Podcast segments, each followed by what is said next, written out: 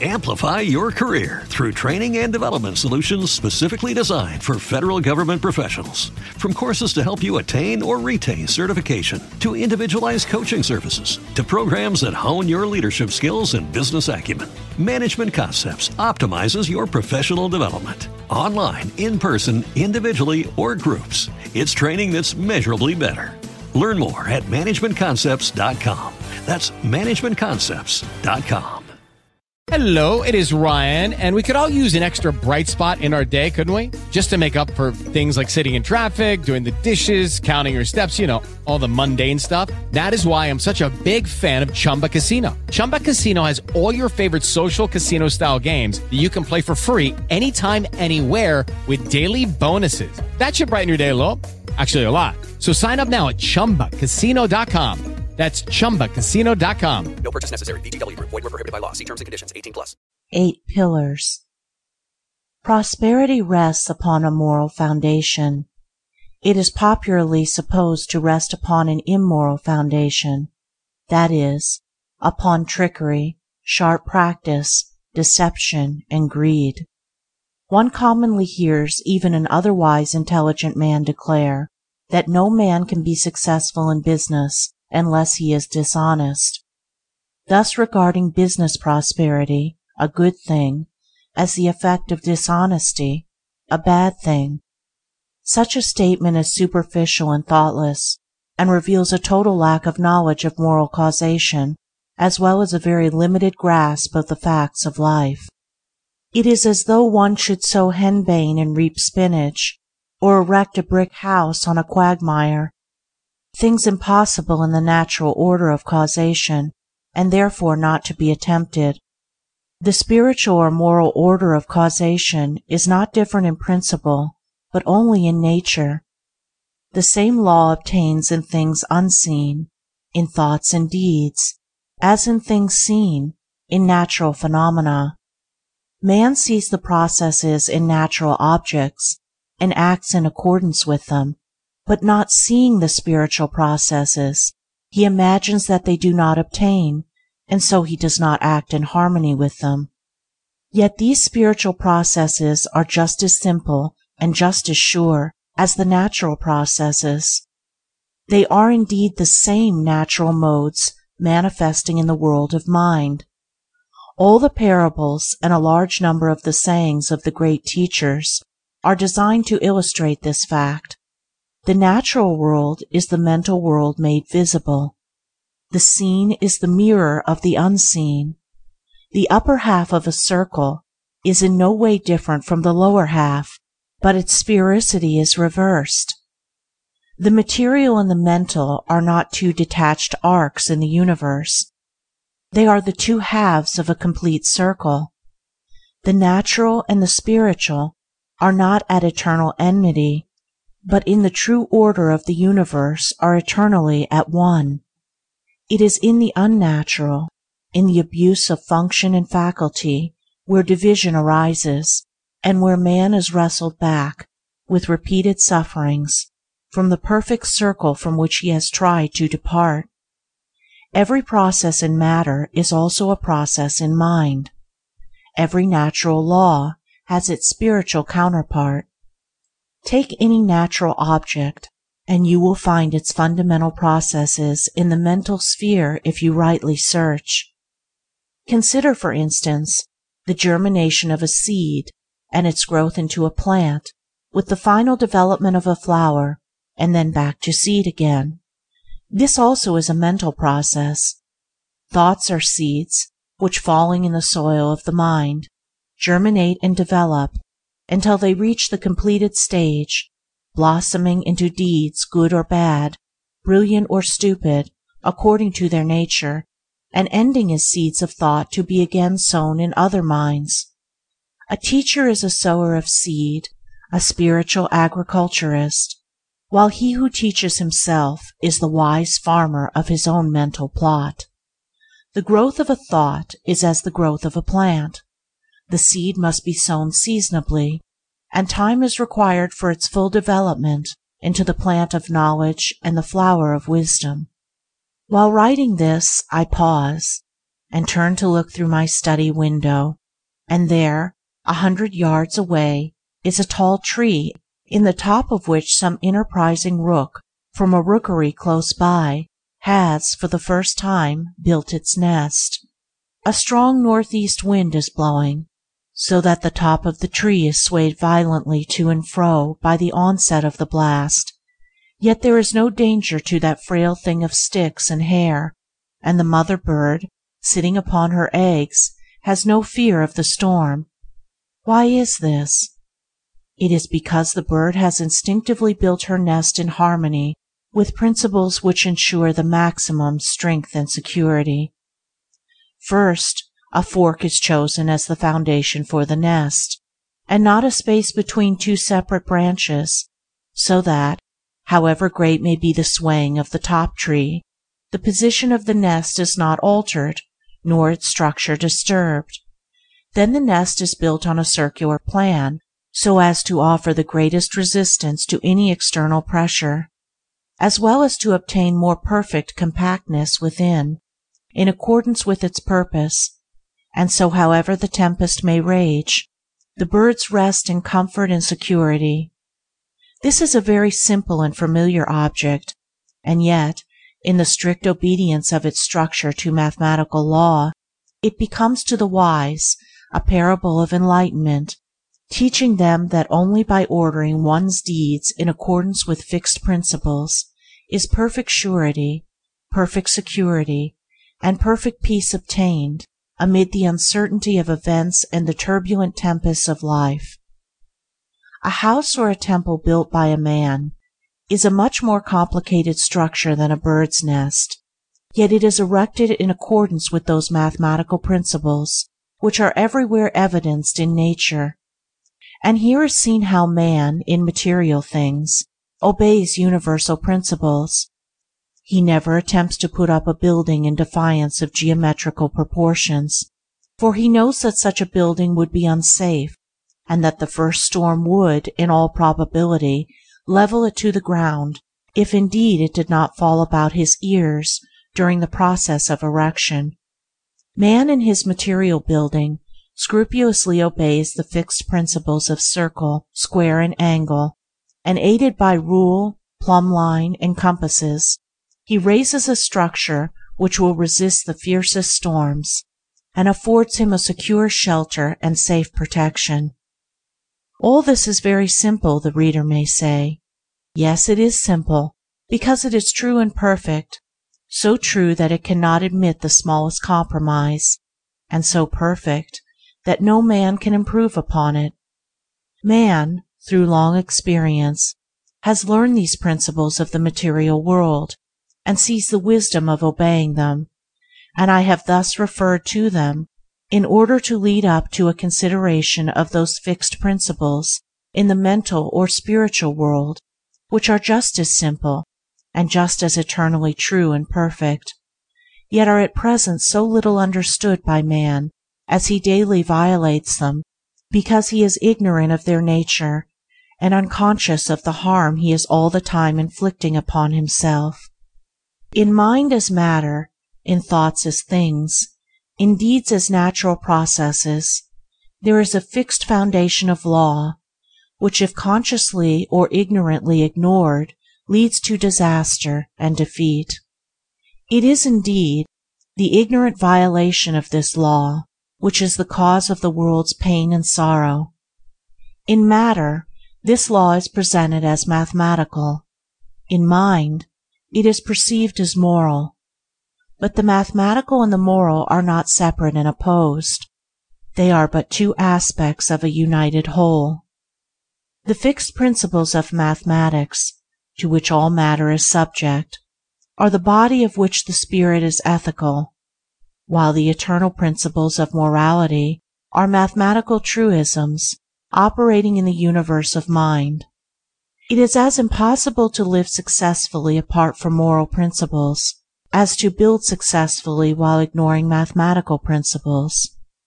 Characters, like houses, only stand firmly when built on a foundation of moral law, and they are built up slowly and laboriously, deed by deed, for in the building of character the bricks are deeds. Business and all human enterprises are not exempt from the external order, but can only stand securely by the observance of fixed laws. Prosperity, to be stable and enduring, must rest on a solid foundation of moral principle, and be supported by the adamantine pillars of sterling character and moral worth.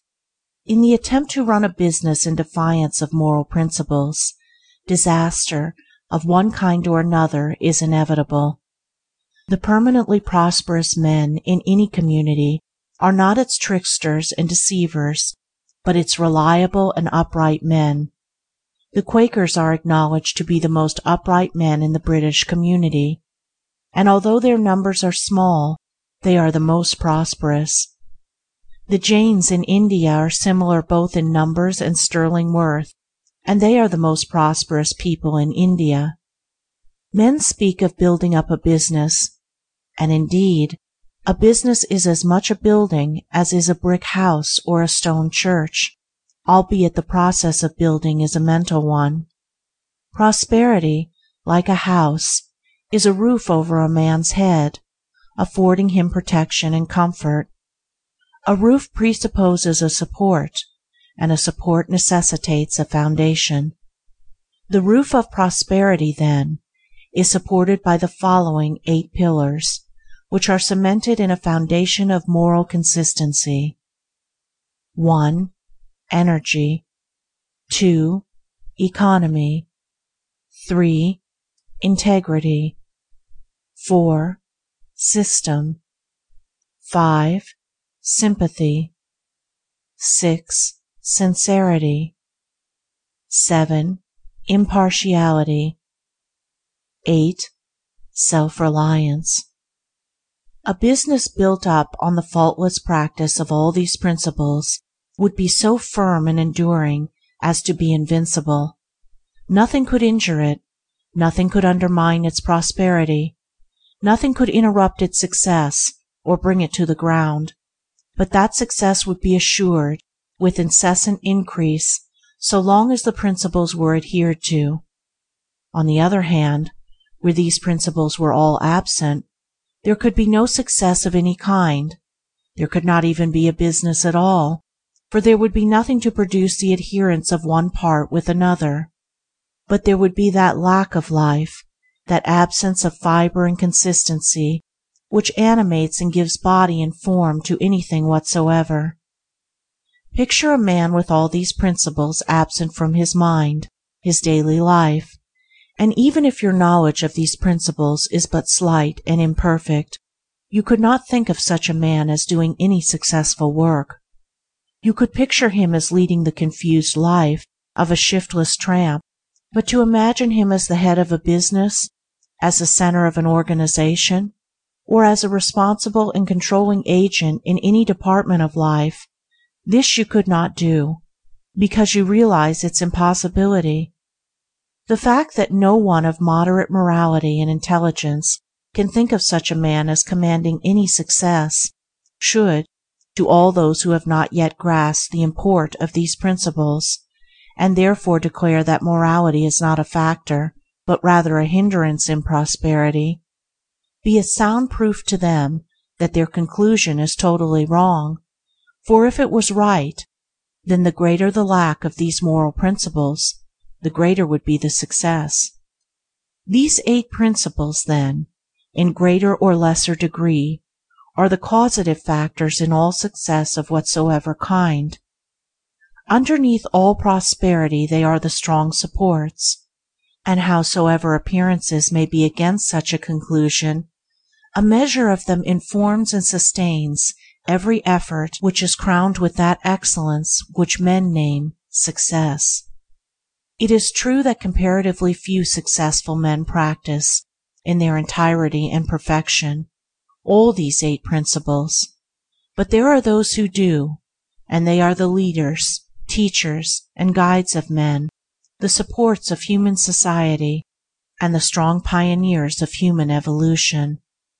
But while few achieve that moral perfection which ensures the acme of success, All lesser successes come from the partial observance of these principles, which are so powerful in the production of good results that even perfection in any two or three of them alone is sufficient to ensure an ordinary degree of prosperity, and maintain a measure of local influence at least for a time, while the same perfection in two or three, with partial excellence in all, or nearly all, the others, will render permanent that limited success and influence which will necessarily grow and extend in exact ratio with a more intimate knowledge and practice of those principles which at present are only partially incorporated in the character.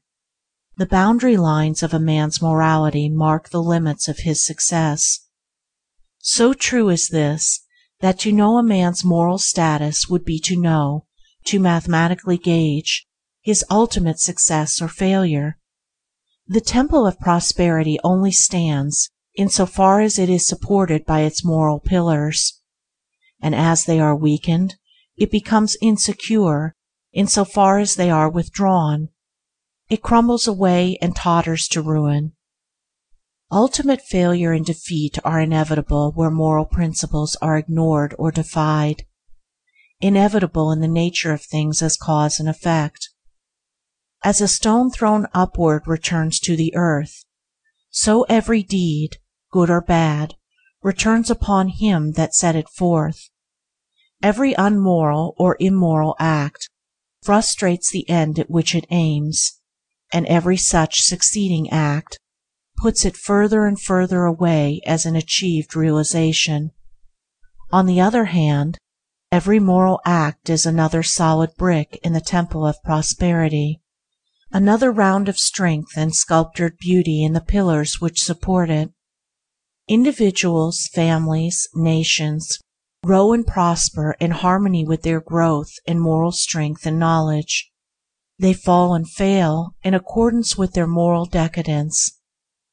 Mentally, as physically, only that which has form and solidity can stand and endure. The unmoral is nothingness, and from it nothing can be formed. It is the negation of substance. The immoral is destruction. It is the negation of form. It is a process of spiritual denudation.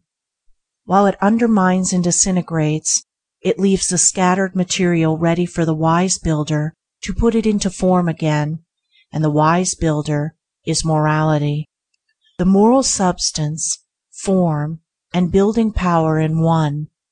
Morality always builds up and preserves, for that is its nature, being the opposite of immorality which always breaks down and destroys. Morality is the master builder everywhere, whether in individuals or nations. Morality is invincible, and he who stands upon it to the end stands upon an impregnable rock, so that his defeat is impossible, his triumph is certain. He will be tried, and that to the uttermost, for without fighting there can be no victory, and so only can his moral powers be perfected, and it is in the nature of fixed principles, as of everything finely and perfectly wrought, to have their strength tested and proved. The steel bars, which are to perform the strongest and best uses in the world, must be subjected to a severe strain by the iron master as a test of their texture and efficiency before they are sent from his foundry. The brickmaker throws aside the bricks which have given way under the severe heat. So he who is to be greatly and permanently successful will pass through the strain of adverse circumstances and the fire of temptation with his moral nature not merely undermined, but strengthened and beautified. He will be like a bar of well wrought steel, fit for the highest use, and the universe will see as the iron master his finely wrought steel, that the use does not escape him. Immorality is assailable at every point, and he who tries to stand upon it sinks into the morass of dissolution. Even while his efforts seem to stand, they are crumbling away.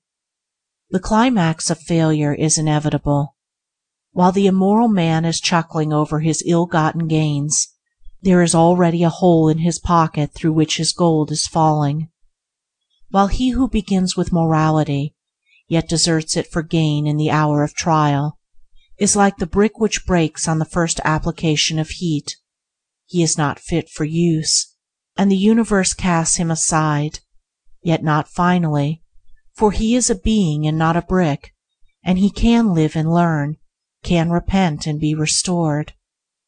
Moral force is the life of all successes, and the sustaining element in all prosperity, but there are various kinds of successes, and it is frequently necessary that a man should fail in one direction that he may reach up to a greater and more far-reaching success. If, for instance, a literary, artistic, or spiritual genius should begin by trying to make money, it may be, and often is, to his advantage and the betterment of his genius that he should fail therein, so that he may achieve that more sublime success wherein lies his real power. Many a millionaire would doubtless be willing to barter his millions for the literary success of a Shakespeare or the spiritual success of a Buddha, and would thereby consider that he had made a good bargain. Exceptional spiritual success is rarely accompanied with riches, yet financial success cannot in any way compare with it in greatness and grandeur. But I am not, in this book, dealing with the success of the saint or spiritual genius, but with that success which concerns the welfare, well-being, and happiness of the broadly average man and woman; in a word, with the prosperity which, while being more or less connected with money, being present and temporal, yet is not confined thereto, but extends to and embraces all human activities and which particularly relates to that harmony of the individual with his circumstances which produces that satisfaction called happiness and that comfort known as prosperity. To the achievement of this end, so desirable to the mass of mankind, let us now see how the Eight Principles operate, how the roof of prosperity is raised and made secure upon the pillars by which it is supported. Experience the best in relaxation and entertainment with Sol Good streaming at solgood.org. Our extensive library features hundreds of audiobooks, thousands of short stories, original podcasts, and popular sounds for sleep, meditation, and relaxation, all ad free. Whether you want to escape into a good book or fall asleep to your favorite ambient sound, we have something for everyone. Go to solgood.org to start streaming and discover your new go to for entertainment and relaxation. That's S O L G O O D O R G. Elevate your mindfulness practice with meditative sounds from solgoodsounds.com, all without interruptions. Experience ad free tranquility and inspiring stories. Join our community of listeners at solgoodsounds.com today.